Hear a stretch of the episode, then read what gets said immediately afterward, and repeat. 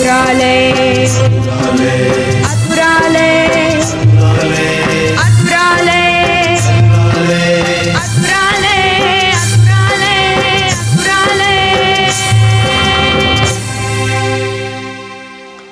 नमस्कार.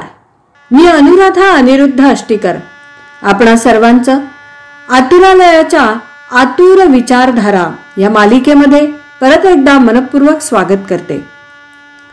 प्रत्येक विचारधारेमध्ये आपण एक छान विचार ऐकतो आहोत. मला भावलेले गोखले सर. चला आजही बघूया आजही ऐकूया.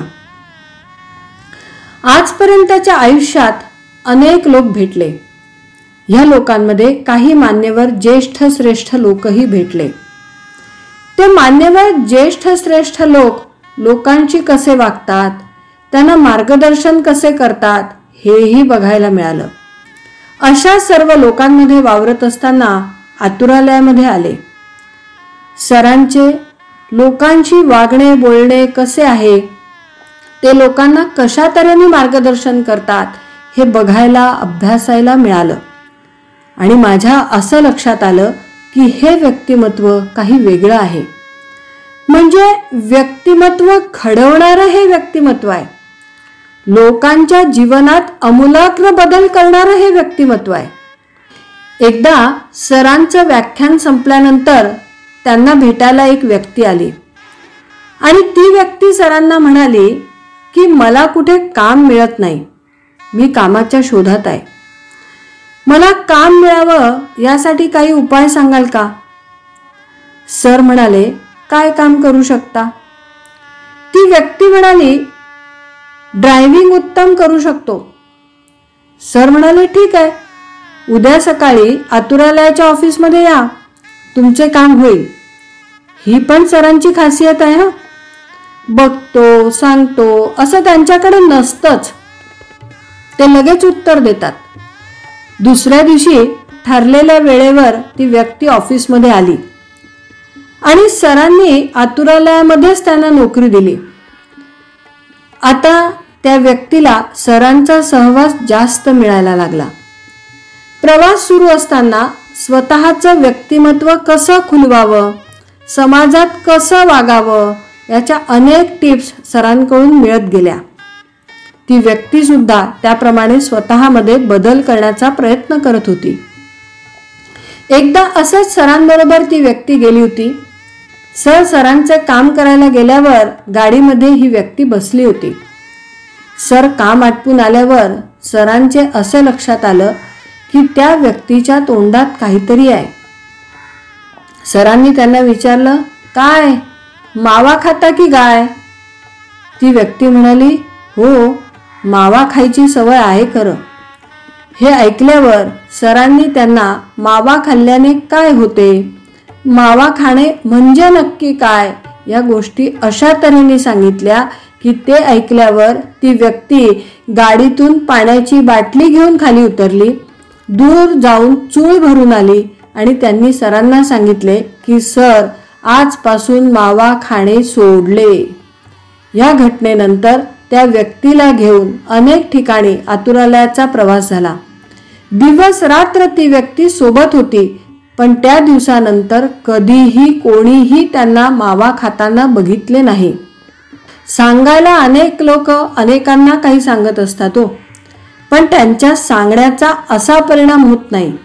पण सरांचं कोणालाही एखादी गोष्ट समजावून सांगण्याची पद्धत इतकी प्रभावी आहे की ते ऐकून समोरची व्यक्ती हमखास बदलते. त्यांच्यासोबत असणाऱ्या प्रत्येक व्यक्तीच्या आयुष्यात सर्वार्थाने आनंद असावा याची काळजी ते घेत असतात. आणि अगदी सहजपणे त्यांच्या आयुष्यात सकारात्मक बदल घडवून आणत असतात. अशा व्यक्तिमत्वाचा सहवास मार्गदर्शन आपल्या सगळ्यांनाच सतत लाभो हीच ईश्वरचरणी प्रार्थना.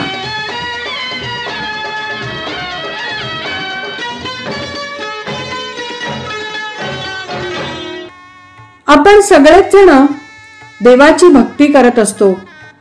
भक्तीच्या माध्यमातनं व्रतवैकल्य करत असतो. पण अनेकांची ही तक्रार असते की देवाधर्माचे खूप करूनही आयुष्यात आम्हाला देवाने काही दिलं नाही. आता अनेकांच्या ह्या तक्रारीचा थोड्या वेगळ्या तऱ्हेने विचार करूया. आपण देवाला काय दिलं? आणि त्याने आपल्याला काय काय दिलं? आपल्या सगळ्यांना आपण आरामात राहू शकू असे घर राहिलं आहे? आपण आजपर्यंत कधीतरी खायला काही नाही म्हणून उपाशी राहिलो आहे का हो? आपल्याला वस्त्र नाहीत म्हणून आपण वस्त्राशिवाय वावरलो आहोत का? ह्या मुख्य गोष्टी झाल्या.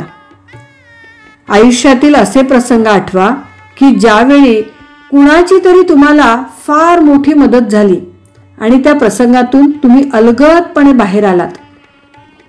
अशा बऱ्याच गोष्टी त्या देवाने आपल्याला दिलेल्या आहेत. पण त्याकडे आपलं लक्षच नसतं. आपल्याला काय द्यायचं केव्हा द्यायचं किती द्यायचं हेही त्याला छान तऱ्हेने माहीत असतं. आपल्याला उगीच वाटतं की आपण देवाचे इतके करतो. तो काय करतो? देवाचे करतो म्हणजे काय करतो हो?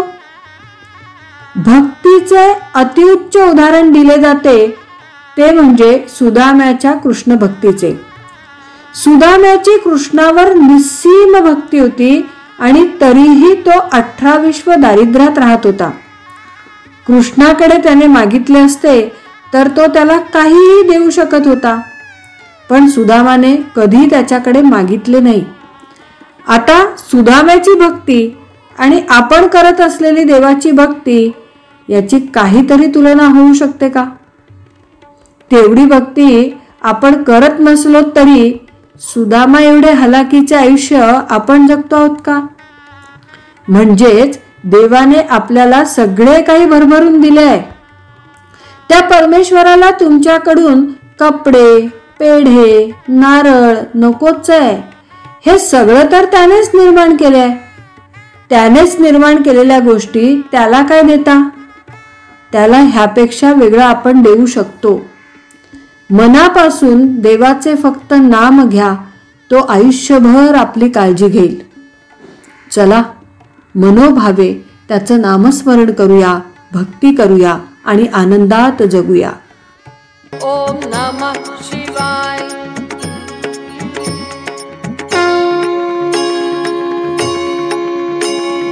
नमः शिवाय.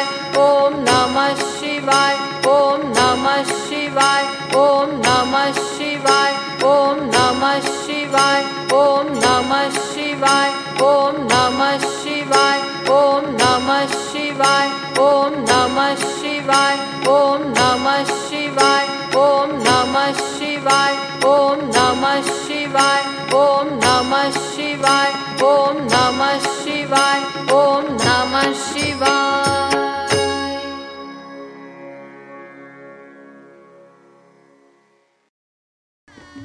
सवय. मागच्याही विचारधारेमध्ये एका सवयीबद्दल आपण ऐकलं होतं. चला. अजून आपण या सवयीबद्दल काय ऐकूया? चला तर. माणसाला अनेक गोष्टींच्या सवयी लागत असतात. जन्म घेताना काहीही सवयी नव्हत्या पण जसजसे मोठे होत गेलो तसतसे वातावरणामुळे सवय लागते. अशीच एक सवय म्हणजे हसणे. अनेक लोक अनेक पद्धतीने हसतात. कोणी हळूच कोणी गालातल्या गालात कोणी खदखदून कोणी मोठ्यांदा आवाज करून. हल्ली तसं हसणं कमीच झालंय. कारण एटिकेट्स आणि मॅनर्स एटिकेट्स आणि मॅनर्स या नावाखाली हसण्याला बॅड मॅनर्स म्हणतात. हसण्यामुळे आरोग्य चांगलं राहतं हे माहीत असल्यामुळे पहाटे बागेत जाऊन जनावरांसारखे आवाज करत हसून घेतात. म्हणजे मग दिवसभरात माणसासारखं हसलं नाही तरी चालतं म्हणे. समर्थ रामदास स्वामींनी मूर्खांच्या अनेक लक्षणांचा उल्लेख करताना हसण्याचाही उल्लेख केलाय. ते म्हणतात जो माणूस हसता हसता बोलतो किंवा बोलता बोलता हसतो त्याला त्यांनी मूर्खपणाचे लक्षण म्हटले आहे. नुसतं हसण्याला नव्हे. आजपासून जर आपण गंमत म्हणून लोकांकडे बघायला सुरुवात केली तर खरंच आपल्याला कळेल की अशा लोकांना बघताना आपण सुद्धा हसत असतो. काही लोक एखादा विनोद सांगताना आपणच इतके हसत असतात की आपल्याला विनोद कळतच नाही.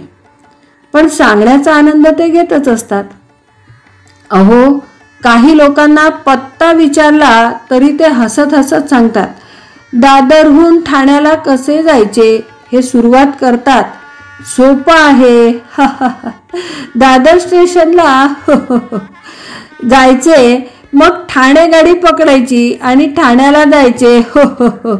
हसण्याची सवय लागली की माणसाला कळत सुद्धा नाही की आपण हसताना किती शब्द तोडतो व त्याचा काय परिणाम होतो. अशा वेळी दुसऱ्यांची करमणूक होत असते. काही लोक तर अगदी फोन केला तरी हसून सुरुवात करतात. बोलणं राहिलं बाजूलाच. पण हे लोक अगदी आनंदी असतात. समर्थांच्या म्हणण्याप्रमाणे हसण्याचा आनंद नक्की घ्यावा व हेच हसणे मूर्खपणाचे लक्षण होणार नाही याचीही काळजी घ्यावी. चला तर आपल्याला काय सवय आहे ती अभ्यासूया आणि त्यात हवा तो बदल करूया.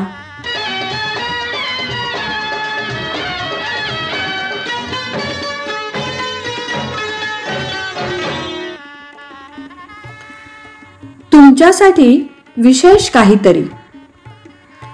कसाल मनाची शेती पिकवाल माणिक मोती. मनाची शेती?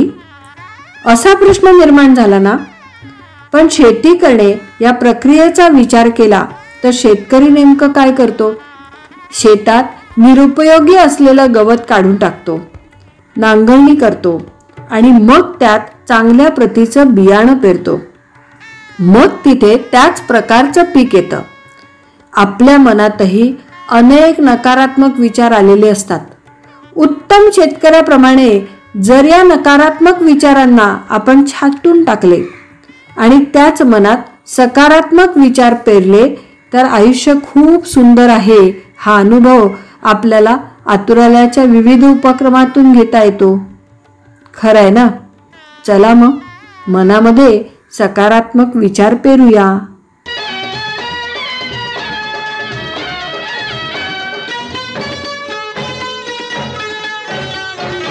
पुढील भागात उद्या पुन्हा भेटूया. धन्यवाद.